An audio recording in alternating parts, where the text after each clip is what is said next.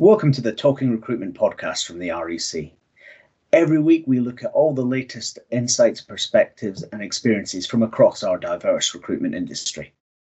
Hello again, everyone, and welcome to Talking Recruitment, the REC podcast. My name's Neil Carberry, the REC Chief Executive. It's a pleasure to have you along again to discuss some of the issues affecting our industry as we move through the recovery. And recovery is certainly what it is. Earlier in the month, we had our billings data for June published in the REC's report on jobs, and that was some of the strongest data we've ever published, certainly for permanent recruitment, the strongest data ever, and really close to all-time highs for temporary recruitment. And we need to remember, of course, that temporary recruitment's been improving for 11 months now straight through the autumn and into the spring. So a really strong and sustained improvement there. Of course, what that's led to is a candidate shortage and rising starting wages, and that's on the lips of everyone across the industry and also in government. And one of the big questions is what happens when the furlough scheme unwinds and the impact of that. Certainly big opportunities for recruiters to make a difference for clients at the moment who are struggling with candidate shortage. And we're seeing lots of that in our discussions with all of you.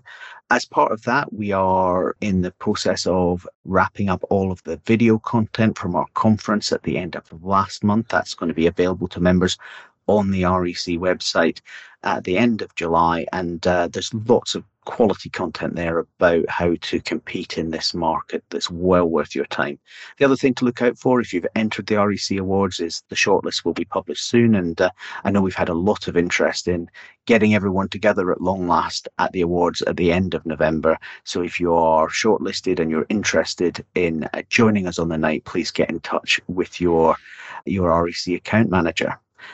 Now, let's turn to our guest for today. And I think one of the big things we've seen over the last year is an acceleration in the digital transformation of the industry. So I'm delighted to welcome Phil Selleck to the pod today. Hello, Phil. Thank you for joining us. Hello. Thank you, Nick. Yeah, sorry.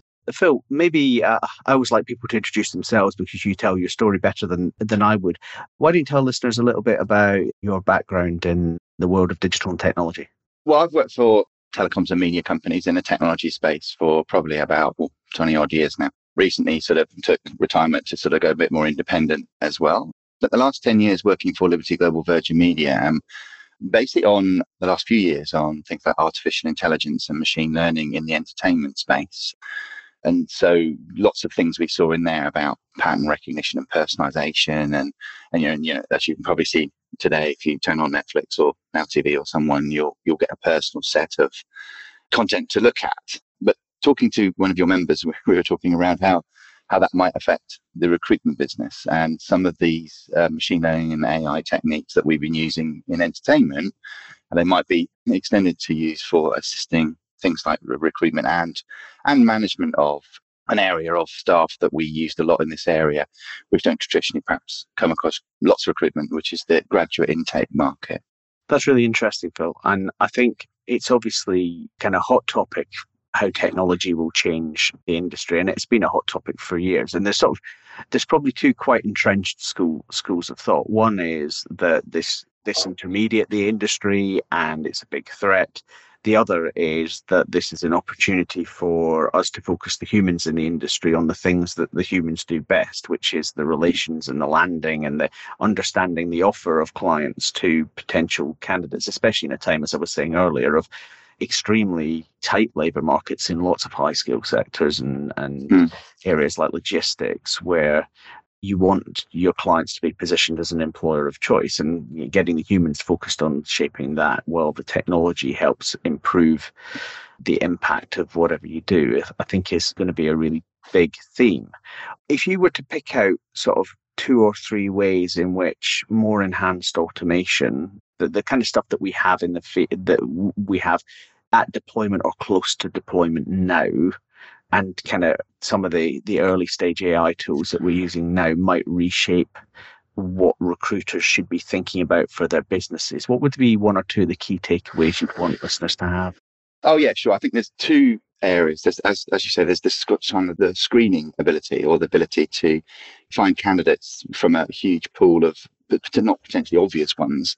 My experience comes from software engineering areas. And then there's the areas where you, again, deep mining techniques in sort of both trends and matching sort of links between people's careers and CVs and what they've done, which are not actually always as obvious as before. I mean, the first one I think is voice and video recognition, the ability to have and these are a little bit scary areas, but voice recognition now is so highly accurate. It can estimate your educational level, obviously your region, your attention, whether you're lying or not.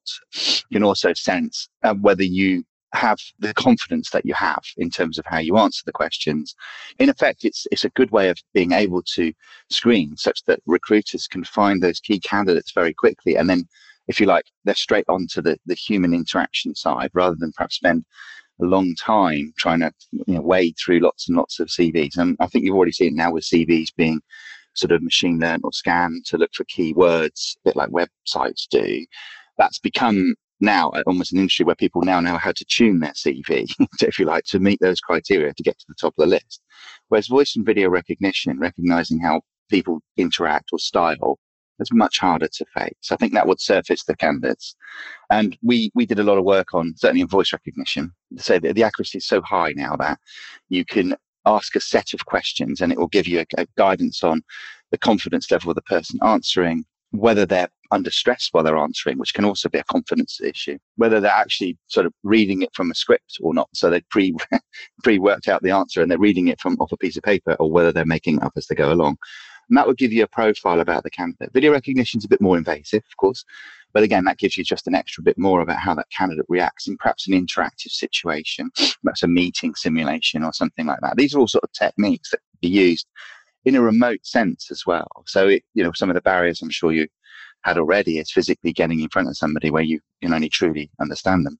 These kind of help get that area as well.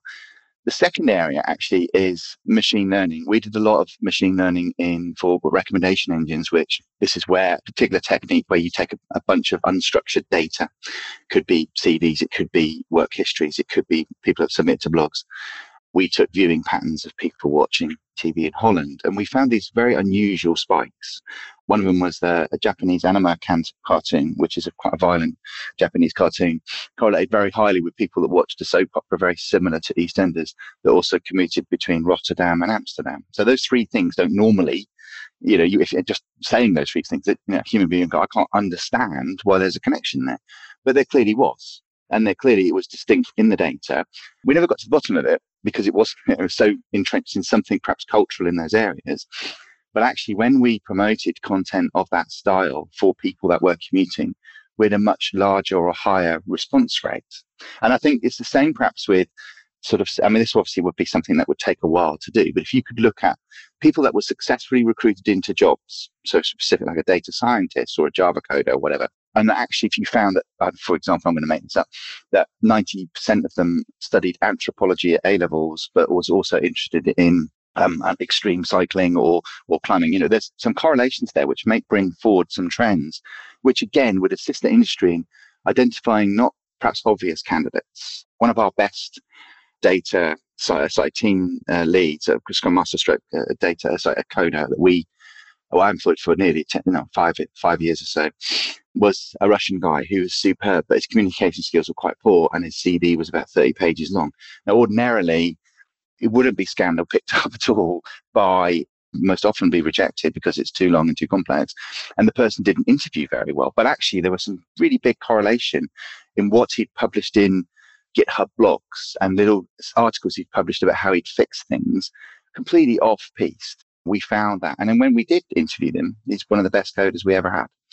So those two technologies for me, or those artificial intelligence, which both pre-screen people such that you can then get the recruiter can really focus on a good relationship between what the client's looking for and interaction with that person. And then perhaps surfacing people that aren't so obvious. So that's, a client's getting candidates into a business that aren't most of the obvious ones to start with, but actually turn out to be very successful. And those are the two technologies I think we saw perhaps quite useful in this area. The last thing that we did see a lot of, which is not perhaps a technology thing, but I'm sure your guys know this, particularly in the data science area, particularly in the machine learning part of the data science area, particularly in what we call random tree learning, which is probably the most prolific in that area. It's very young graduates that were coming in. And when I started as a graduate trainee, you know, obviously 20 odd years ago, you know, you worked for a company, the company gave you a career path, you know, you went on training courses. 5 years later, you got chartered or whatever, and you move job every 3 or 4 years. These individuals, are, you know, 3 months is a long time for them. And then, of course, they get snapped up by Google, or they get snapped up by Sky. And we see this continuous train of young data engineers. And certainly in the last 3 or 4 years, I saw this. They were only staying for 3 or 4 months, and then they were getting, I don't know, 40% more on their salary. But they were bouncing around companies, and it was almost a case of, well, who's actually managing their career? Because if they're not picking up or learning the new stuff, or if they're not perhaps building interpersonnel skills or skills in terms of managing finance so that they can progress further down the line, the onus there. And one of the things I think we saw with certain recruitment agencies, as you said, have a strong connection with their client, very good understanding. We're almost acting like career mentors for these individuals. They expected them to be in one company for 3 or 4 months for a project, but they said, well, where do you want to be in 5 years? Or managed their career around companies. And actually, in some cases, almost avoided them going for the big, obvious, high salary companies necessarily, because they do churn through graduates quite quickly, and they churn through staff quite quickly. And it can be a bit career soul destroying when you're working on just pure analytics. So that was the three things that we see in the technology area. And I think from recruitment, we found that, yeah, increasingly we saw big companies like Liberty were starting to look more for smaller specialist recruitment firms that had that connection with what they were trying to do, rather than, you know, the mass CV gatherers, if you like. I mean, that's really interesting. If I just run the rule over those pictures, there's a lot there actually. If you're a recruitment agency, consultant, owner, director, to be quite hopeful about in terms of that whole piece about client advisory and finding career paths. I think that's going to be super important for two reasons, actually. Not just the needs of candidates changing, but also because I think for the next couple of decades, candidates are going to have a lot of choice if they've got the right skill set. We're already seeing, you know, as you've hinted at, big activity in terms of counter offers in sectors like IT and technology, and also in other sectors with really tight candidate supply. Driving is the obvious one that's been in the news for the last 6 weeks or so. But the other two bits, I mean, access to the passive candidate is the holy grail of recruitment, because fundamentally clients are not necessarily looking for the person who is trawling through Indeed on a Sunday night. No, I understand. Yeah, you're right. that person might be the right candidate, but that's quite a narrow pool, and that person is already actively putting themselves out there. A lot of the time, what clients are looking for is a kind of pretty comprehensive view of the market locally or in the sector, and access to the people with that tick the right boxes in terms of what they need. So that whole piece around kind of the read across from commuting manga loving soap watchers in the Netherlands to people with different aspects on their CV or in their LinkedIn or other activity, I think that's really interesting as something that we as an industry look to mine. And I think it's interesting. You see the bigger players in the industry increasingly looking in their acquisitions activity to look at bringing software capability into the business so that they can design software running alongside the business, because we all know that the critical thing is focusing on making it work for the business and for the people who are running it. The voice and video recognition thing just feels to me like the kind of automation that saves time and gets consultants onto stuff that adds real value. So all of that feels really relevant to me. I suppose the question that would be in my mind if I was listening to this as a smaller agency owner, a specialist in a particular sector, so niche, deep and narrow, is I can see how that's helpful to the industry for really big players who can be agglomerators, so they can have all of the technology so clients don't have to have it. What about baby steps for smaller firms on this stuff? What is there that firms that aren't turning sort of £100 million over every year should be doing and thinking about to access some of this? I mean, are there generics or the beginnings of things that out there that would allow the kind of the more regional player to up their game, at least gradually?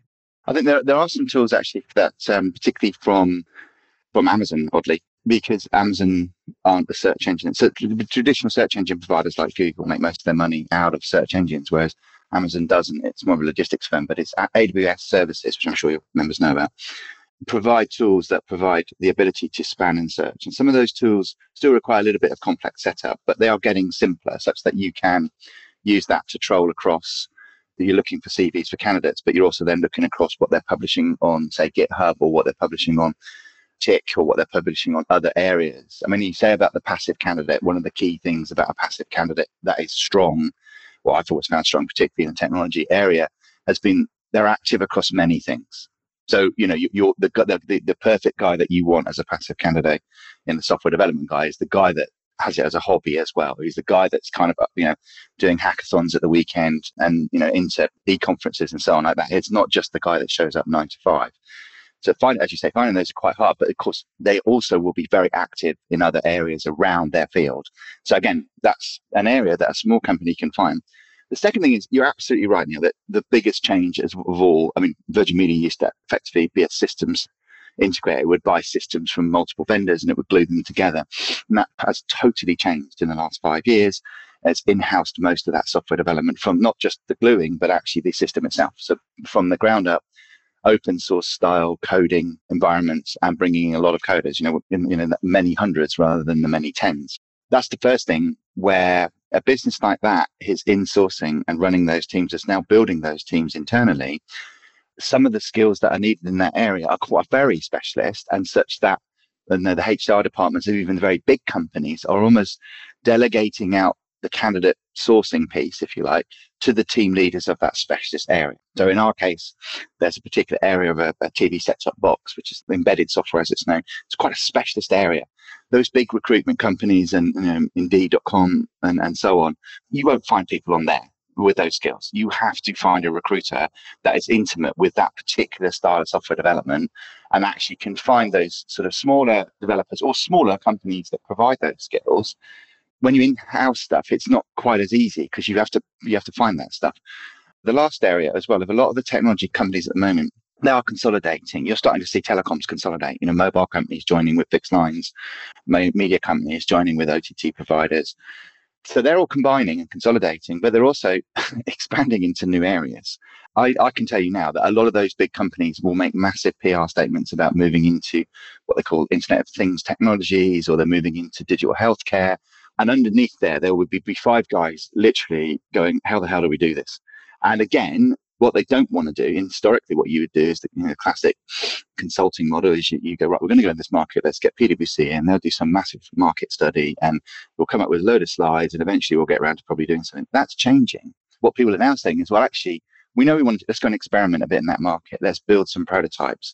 Let's go out and get some sample customers and see how the market reacts to it. Because they know that some of that consulting stuff doesn't necessarily give you everything you need. Obviously, it gives you some of the bigger market broad brush, but we've seen markets develop in technologies very quick, very rapidly, completely unforecast. You know, the whole change of how broadband is changing, how we've gone into different phone technologies, that stuff is harder. So I'd say to the niche recruiters or the persons that are highly specialized, there are a big barrier in companies where HR only have a few recruitment companies, particularly in certain areas. I won't say everywhere. It is definitely changing because they don't have the knowledge of embedded C++ coding knowledge. They don't have that in HR. So they do delegate a lot more responsibility to the hiring manager, if you like, who is an expert in the area. And also big recruitment firms or big recruitment systems, you know, like Monster and Indeed and LinkedIn and so on to a degree. They also can't find those people because, as you say, they're not active on it. So if you're going to find those specialists, and I think those specialists are coming across on many areas now, not just, as you say, when you in-house something, you pick up all of the kind of legacy and the nitty-gritty with it. Hence, if you're going to build yourself a position, you need a really strong recruiter to find you those candidates. And I know, you know, one of your members of Weep, which we used in the past, was trying to find those particular embedded coders. You had to use a specialist recruiter to find them. So I think that's the area. I wouldn't be scared of going into, if you're a recruiter in some of those emerging areas. Digital healthcare is obviously going to be big next year. We've already seen it because of the pandemic with just things like the NHS app, how much that's gone from being some sideline thing that was nowhere to now used by many people. I think you'll start to see that for many digital healthcare organizations, Boots, Lloyd's Pharmacy, Bupa. even gyms will start to use applications. So that digital, that technology move is already started. Plus there's new technology areas, 5G. It's an overused subject, but 5G has a lot of areas which are quite specialist that assist with connected cars and so on. Those are areas it's very hard to find people that have 5G skills. You know, your classic recruiter might say, I want someone that's got 10 years worth of 5G skills, or 5G was only launched about 4 years ago. So actually you do need to find that the recruiter there goes, well, I've got this candidate here. I've got this client that's looking for a 5G tester, but I've got a candidate here that has 4 or 5 of the skill sets that are very appropriate for that role. That, again, you can't do that en masse very easily. You know, it has to be someone that really, really understands the client and really, really understands their candidate pool that they can select from in order to supply those areas. And certainly those areas are moving very fast and they're moving very quickly. The pandemic is almost certainly going to push a lot more of that technology, but also the medical science areas as well. So the epidemiology research and life sciences, they're probably going to be massively expanding areas as well. So I think that I wouldn't worry too much. I don't think that recruiters will have a problem being not busy.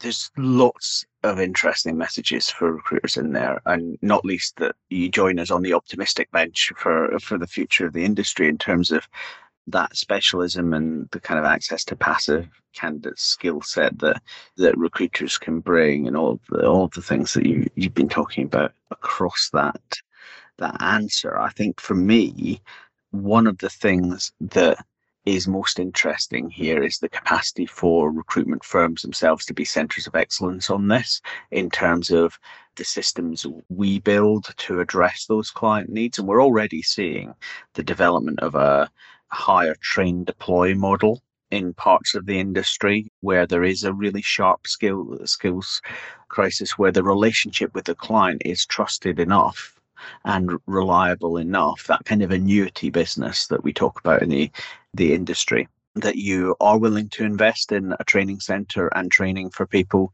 to get them to the place you need them to be. That's one really interesting development. The other, I think, something that I come back to time and again is you talk about trying stuff, failing fast, rather than doing kind of big market analysis and then big investment into something, a big deployment of something new. I think that is a lesson that, being self-reflective, every business and every business leader in the whole country is having to learn, but recruitment no less so than any other, which is, I think if you look at the kind of technology stack that exists for recruitment firms, there's an awful lot of stuff in it. And mostly it's mostly super automation rather than more machine learning led. But the skill set that you need inside the business to understand some of this stuff and to understand what you do need to go and buy and what you don't need to go and buy strikes me as as one of the big critical success factors for firms doing this well. It's interesting, you know, we met because you were talking to an REC member about what they were thinking about. And one of the pieces of advice I often give to recruitment leaders is, well, firstly, don't buy what you don't understand. 2, don't think a big price tag is necessarily hugely important to beginning to transform. And I think that speaks to your kind of stick a toe in the water and fail fast or ramp it up point. But thirdly, and most importantly, have some people on your staff who are natives to the skill sets that you're trying to put into action. Because I think where many firms of all sectors fall down is that they get sold on a vendor's idea and then the delivery isn't quite what was promised, and the program management is maybe a little far from the core of the business. I mean, if you were looking, for instance, the business you've been advising, if you were looking at taking the first few steps along this path and navigating that sense of, I want to make sure any money I spent is spent well, and I want to make sure that I understand that what I'm buying links to what we're trying to achieve, what would your advice be around, you know, what to do with your internal team as a recruitment business?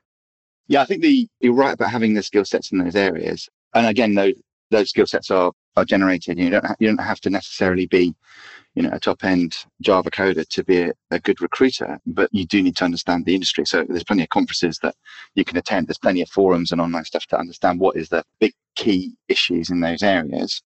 The fail fast thing is interesting, actually. A lot of the fail fast thing, one of the biggest lead times for a fail fast thing, we had a lot of innovation technology strands that we used to run in Virgin where we would want to put a project together for about 6 months. Now, we had been using, a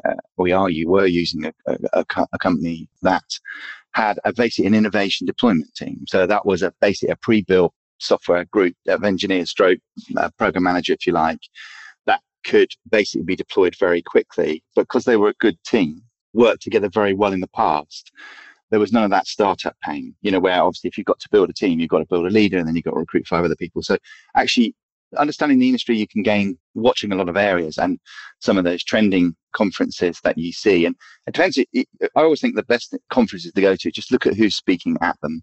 Obviously a lot of the conferences are, people get rung up and go, do you want to speak at the conference? And it's just to fill a gap. But if you see some really strong industry leaders at that conference, that's normally a sign that that conference is quite good. Often, as you said, if you go to a client that wants to do the fail fast approach, if you can place a team in there, even if it's just for a small period of time, about 3 to 6 months ago, but that team rolls on to different projects, if you like, different short-term projects, that's a very good, quick way of getting going. And often that would be a project we want to put a trial together, for example, and the trial would go out to about 100,000 users. There was a pre-installed foundation base that we could deploy it on, but we wanted to try, a new interactive service or a new way of doing voice recognition. Often half the lead time was trying to build the team, trying to borrow from the existing factory that's building other service. It becomes messy, whereas actually it was really convenient to just talk to this one company and go, right, can we have a team of 5? And they would be, you could bring them on a Thursday, they would be starting on a Monday, and you'd be into your sprints the second week, and you'd have something go within 3 weeks of the board approving a trial, you'd have a demo going. And that's something to think about. Don't just think about the individual candidate, as you said, bringing in a team. If you've got a collection of candidates that you think could form a team and have worked together in the past, that's sometimes a good offer. I mean, obviously, you have to think that you're not recruiting somebody for 10 years. It's someone that you'll be recruiting in that case for perhaps 3 to 6 months. But obviously, then as that team goes in and as you get specialists, if that trial then moves on to be a proper staged and then ultimately deployed production, you're in a far better place because you will understand what went wrong in the trial, what went right in the trial, what team members worked well. You had a testing guy that was more of a non-automated testing rather than automated testing guy, and that didn't really work well. So next time let's swap in for somebody else that is quite better than that. You'll get that knowledge in 3 months, and you'll have I would say from my experience that then that would go into production. The first thing the production deployment teams would do would ring you up and say, can I get permanent members like this, please, to help me for the next 18 months build this? So often, if you can get in on the trials groups or the innovation groups of some of these big technology companies, they will have very short-term quick projects, which won't have the necessary 4 months of diligence from HR and filling in loads of forms. If you can bring them a team, maybe it starts with one person, but you're with the client talking about how you can manage that innovation roll into a 3 to 6 month trial, you're then getting knowledge of the business in a very low risk area, but to both people, the clients, it's a low risk to the client because it's not asking you to recruit someone for years. Then as that trial is successful, if it is successful, you're going to be in that area straight away. I mean, it's what the big companies do a lot of. The big consulting firms are all over the R&D boards. They're all over the innovation boards. They're all over the technology owners because they know if they can get in early on a trial, they're very likely to pick up the production. And then all of a sudden, they've got the business from start to end. So yeah, find the directors of innovation or the heads of department that run technology trials. Get in with those guys and bring them the temporary staff perhaps to start with. That would be, I would say, a good way of starting. In terms of investing in search engine and IT stuff, I don't think that many of this stuff has been developed yet. I think there are spider engines or urchin engines that can do this, that can go across GitHub and look for keywords or key plugins around a particular individual so you can find those passive candidates. But I don't think there's something you can buy off the shelf right at this moment in time that would do that. That's really, really helpful, Phil. And look, that's been a great kind of run around the issues that you see as a kind of tech specialist looking at our industry. And that was our goal for today, was to kind of start to think about these issues. something that's on my mind at the REC, because this is an area where I think our business advice service, which we're launching over the summer and ramping up through the autumn, should be able to help members think about the first few steps that they take on their ongoing transformation, given the amount of technology that will reshape the industry over the next decade and more. But that's been a super useful introductory run round. And Phil, thank you for giving up your time to the REC podcast today. No, thank you. That's really good. It's been a real interesting talking to your member and yourself, about recruitment. And I've learned a lot about how recruitment works background. So thank you very much.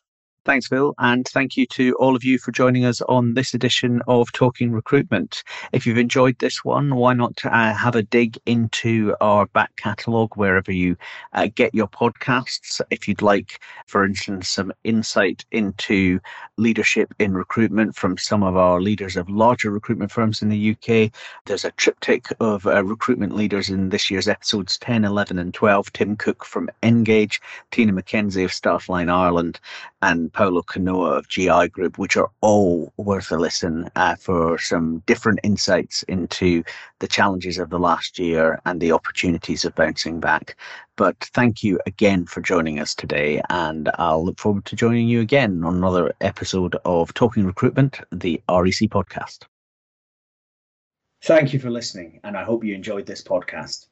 Join me for another episode soon. And check out our back catalogue at rec.uk.com to catch up on some other fantastic discussions that are really helpful for recruiters. You can also find us on Apple Podcasts, Google Podcasts and Spotify, so subscribe to REC Podcasts to never miss an episode.